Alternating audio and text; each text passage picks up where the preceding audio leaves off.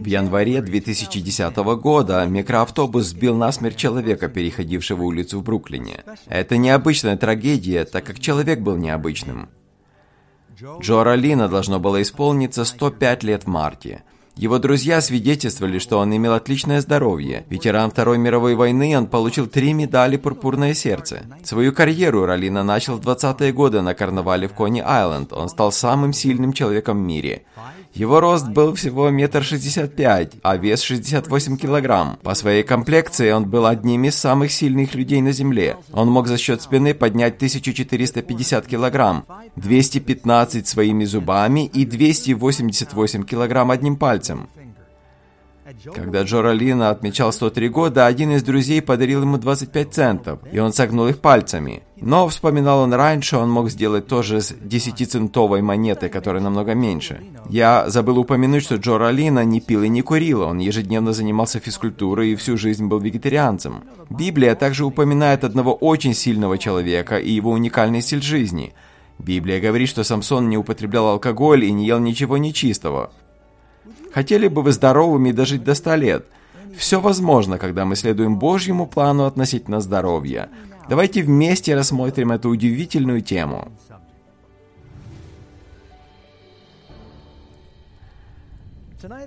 Сегодня я буду говорить на тему, которая для христианского мира уже давно должна была быть понятной – и люди очень много страдают, потому что не понимают этот библейский принцип. Он очень практичный, приземленный. Наша весть сегодня связана со здоровьем, исцелением и святостью. Начнем мы, книга Даниила, 8 глава. Здесь сказано, что после того, как царь Навуходоносор завоевал Иерусалим, Израиль, и он пленниками отвел в Вавилон многих молодых людей. И он сказал, что мы будем вас обучать, будем кормить вас в нашей столовой, и вы станете работать на нас. Итак, вы пойдете в Вавилонский университет. Ну, кто-то может сказать, это хорошо, но кушать в столовой вавилонской, знаете, вавилоняне ели то, что Бог запретил Израилю. И поэтому Даниил и его друзья, Сидрах, Месах и Авденага, или по-еврейски их звали Анания, Мисаил и Азария, они решили, что они не могут это есть. «Дайте нам овощи», — попросили они. И начальник Евнухов сказал, что я не могу это сделать. Если вы будете выглядеть худыми и болезненными, то вы навлечете беду на меня. Но они попросили, дай нам 10 дней. Смотрите, книга Даниила 1.8. Даниил положил в сердце своем не оскверняться. Что не делать? Не оскверняться яствами со стола царского и вином, которое пьет царь. И потому просил начальника Евнуха о том, чтобы не оскверняться ему. И он сказал, сделай опыт над рабами твоими в течение десяти дней. Пусть дают нам в пищу овощи и воду для питья. И Библия говорит, что тот согласился. И по истечении десяти дней лица их оказались красивее, и телом они были полнее всех тех отроков, которые питались царскими яствами. И кроме этого, они были в десять раз умнее тайноведцев и волхвов и всех прочих в царстве Навходоносора. И был там Даниил до первого года царя Кира. Он жил где-то почти до 100 лет. В 15-17 лет его отвели в плен. Очень интересно, что в этой пророческой книге делается такой акцент на том, что Даниил и товарищи его решили не оскверняться яствами со стола царского, хотя, очевидно, и давление было на них – и так далее. Но они понимали, что Бог призывает их хранить свои тела как храм Духа Святого. Эту истину многие христианские церкви утратили. И в этой сфере нужно возрождение и реформация. И это касается и нашей церкви. Итак, давайте мы начнем наш урок. Первый вопрос. Какую первоначальную диету Бог дал людям? Мы читаем в книге Бытия 1.29. «И сказал Бог, вот я дал вам всякую траву, сеющую семя, какая есть на всей земле, и всякое дерево, у которого плод древесный, сеющий семя. Вам сие будет в пищу. Итак, первоначальное питание, которое Бог дал людям, состояло из вегетарианской диеты. Фрукты, зерновые, орехи. И позже Бог расширил это питание. После того, как Адам и Ева согрешили, они были изгнаны из Эдемского сада и не могли уже есть плодов дерева жизни, и Бог дал им еще кое-что в пищу. Что еще было добавлено тогда? Книга Бытия 3.18 сказано, «И будете питаться полевой травою», то есть, значит, овощами. Иногда люди не могут э, сказать, в чем разница между овощами и фруктами. Позвольте вас испытать. Яблоко, фрукт. Апельсин, цукини. Видите? Фрукт. Огурец. Овощ. Брюссельская капуста. Не годится в пищу, да? Все очень просто. Все, что произрастает из цветка, это фрукт. А если мы едим какие-то другие части растения, стебель или листья или корнеплоды, это овощи.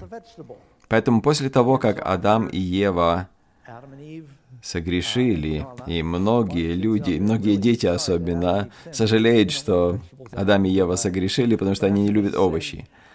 Итак, Бог дал им овощи в пищу, но первоначальная диета была вегетарианская у людей. Я скажу сразу, что у меня здесь есть э, предубеждение. Я вегетарианец, и я побуждаю людей становиться вегетарианцами. Библия не требует этого. Но знаете ли вы, что мы будем вегетарианцами на небе? Когда Бог сказал Адаму, чтобы он назвал животных по имени, он не сказал ему, что ага, из этого будешь делать бифштекс, а из этого будешь э, еще что-то делать, крылышки и так далее, ножки. Но только после греха, особенно после потопа, люди начали есть животных.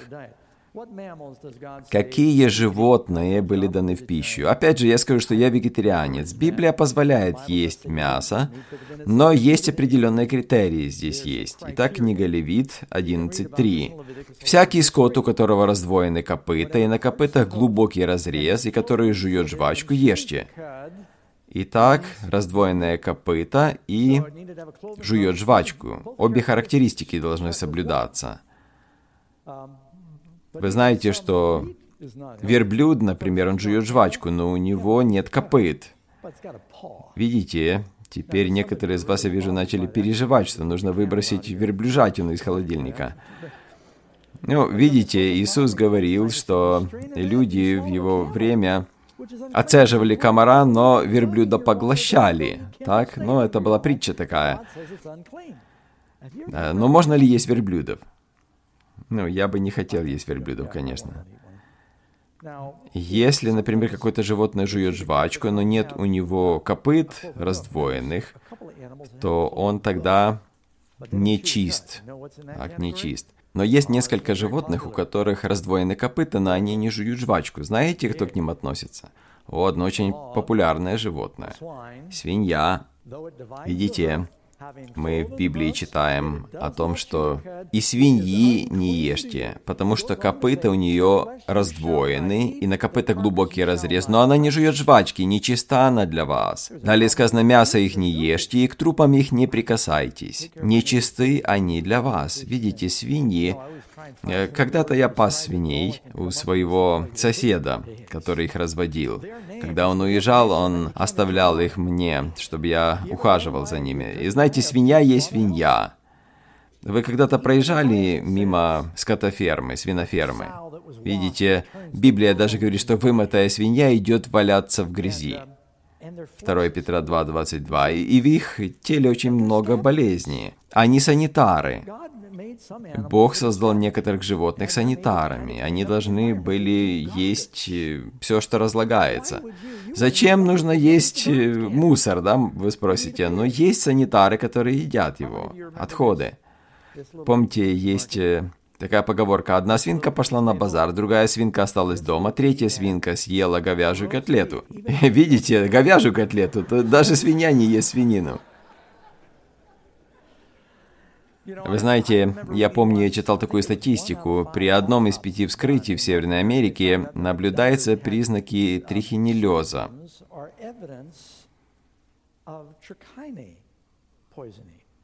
Это отравление. Трихинеллез – очень интересное заболевание. Когда люди едят мясо, зараженное цистами паразитов, они попадают в желудок, а затем их личинки мигрируют в кишечник, их жизненный цикл начинается сначала. Женские особи червей живут примерно 6 недель, и за это время они производят на свет около 15 тысяч личинок. Их миграция и размножение могут вызывать повышенную температуру, болевые ощущения и даже смерть. Могут также наблюдаться скованность в суставах, в коленях, причем часто трихинеллез неверно диагностируют, как бурсит, артрит, а у них свинит, оказывается, на самом деле. Итак, вы видите фотографию эту. Здесь обед прямо на велосипеде на багажнике. Один диетолог написал уже давно, это 6 сентября 1999 года, что бекон уже не мясо. Он не принадлежит ни одной пищевой группе. Это соленая, богатая нитратами и жиром канцерогенная субстанция. Зачем употреблять в пищу канцероген? Потому что вкусно. Так вы желаете быть водимыми духом или плотью? Некоторые из вас скажут, ну, пастор Дак, вы так жестко говорите о тех, кто едят мясо и так далее. Бог же создал нас, чтобы мы ели мясо. Смотрите, у нас клыки есть. Знаете, такой аргумент я слышал. Но это нонсенс. У этого тоже есть клыки, смотрите. И он вегетарианец. Точно так же, как и гипопотам, и слон. Я не знаю, кого еще можно привести в пример. Вы знаете, пищеварительная система кота или собаки очень гладкая, а у вегетарианцев более сложная система. У некоторых даже желудок разделен на камеры. И нам лучше намного на вегетарианской диете. Но кто-то скажет, ну, пастор Даг, нельзя быть здоровым вегетарианцем. Вы не можете получить достаточно витаминов, например, B12 и так далее. Но вы знаете, я уже 40 лет вегетарианец. И я, когда захожу куда-то, я отказываюсь от сыра и от мяса, только овощи. Я вегетарианец, я говорю. Да. Как? Я выгляжу на 90 лет, скажите мне. Они говорят, да вы что? Нет, ни в коем случае. Ну, обычно я им говорю, что мне не 90, но я выгляжу, выгляжу ли я на 90, да? Нет, не выгляжу.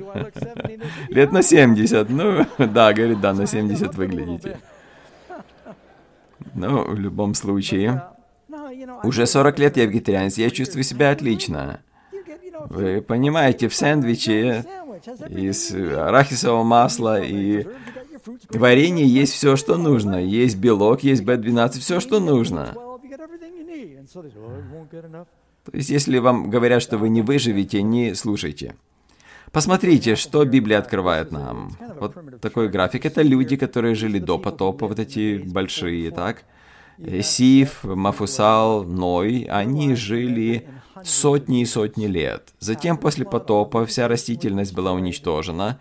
И помните, Бог взял чистых животных по семь пар в ковчег, и очевидно, что некоторые из них были употреблены в жертву, и затем их мясо можно было есть. Но после потопа люди намного больше начали есть мясо. И посмотрите, как сократилась продолжительность их жизни. Есть одно место на Земле, где люди живут дольше всех. Это долина Ганза в Индии. Там живут в основном вегетарианцы, и многие из них доживают больше, чем до 100 лет. И не болеют так, как у нас люди болеют. Хорошо. Итак, мы поговорили с вами о животных, э, которые жуют жвачку, у которых раздвоены копыта. А как насчет водоплавающих? Какую рыбу можно есть, например? Книга Левит 11.9.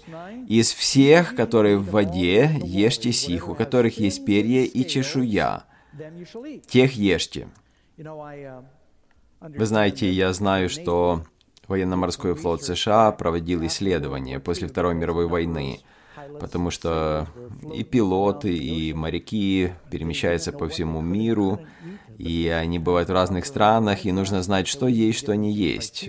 Нужно было дать им какие-то рекомендации, какие-то критерии выработать, чтобы они могли запомнить что-то простое. И они провели это исследование, и один из исследователей сказал, вы знаете, в Библии говорится, что если есть перья и чешуя, то можно его есть. И они посмотрели, что это за животные, и они решили следовать этому правилу. Очень много токсинов есть в санитарах. Например, самы, так они не имеют чешуи. Я помню, мы с братом ловили самов. У отца прямо в заднем дворе на Майами-Бич он жил, и мы вытаскивали крючок изо рта его, и брат укололся о его плавник, и он был настолько токсичным, что у него больше палец никогда не сгибался. А люди едят их. Мы тоже когда-то ели. Акул ели также. То есть э, это санитары. Кто-то из вас, может быть, спросит, а как насчет тунца? У него есть чешуя, очень мелкая, но есть. Итак, что является нечистым? Книга Левит 11.10. «А все те, у которых нет перьев и чешуи, в морях ли или реках, из всех плавающих водах и всего живущего в водах, скверны для вас». И, кстати говоря, нет такого в Библии, что Бог называет что-то нечистым в одном месте, а затем чистым в другом месте. Все, что Бог называет нечистым в одном месте, оно остается нечистым везде. И, кстати говоря, это не правила, которые даны только одной группе людей. Это все дано человечеству. Ну а как насчет птиц? Какие птицы годятся в пищу? Я не ем, конечно, никаких, но с точки зрения Библии, есть такие постановления. Всякого ворона с породу его, страуса, совы, чайки и ястреба с породу его не ешьте. Так? Это хищные птицы, это также санитары. Есть другие птицы, такие как фазан, куропатки, и куры, и индюки. Это все чистые. Голуби также чистые. Поэтому в Нью-Йорке никто не умрет от голода. Я бы, конечно, не ел их. Но обычно они в этой категории. Хорошо, а законы о чистом и нечистом – это часть церемониального закона Моисея, который завершился на кресте? Такой аргумент приводит. Вы слышали такое? Нет. В книге Бытие 7 говорится о том, что Бог повелел Моисею собрать животных – и уже тогда он сказал, что некоторые из них чистые, а некоторые нечистые. Сказано, «Войди ты и все семейство твое в ковчег, ибо тебя увидел я праведным предо мною, и всякого скота чистого возьми по семи, а из скота нечистого по два, мужеского пола и женского». Возможно, их разделяли так, что был один самец и шесть самок, и, возможно, такое разделение было. А кто из вас э, произошел от Ноя? А, ну, все должны поднять руку. А кто никогда не поднимает руку, когда пастор задает вопрос? Некоторые из вас в конце концов подняли руку, да, отвечая на этот вопрос. Да, мы все произошли от Ноя. Поэтому мы видим, что Бог еще тогда указал, что есть чистые и нечистые животные. И мы сегодня знаем все это. Мы знаем принципы здоровья. И, кстати говоря, в журнале National Geographic опубликовали статью под названием «Синие зоны».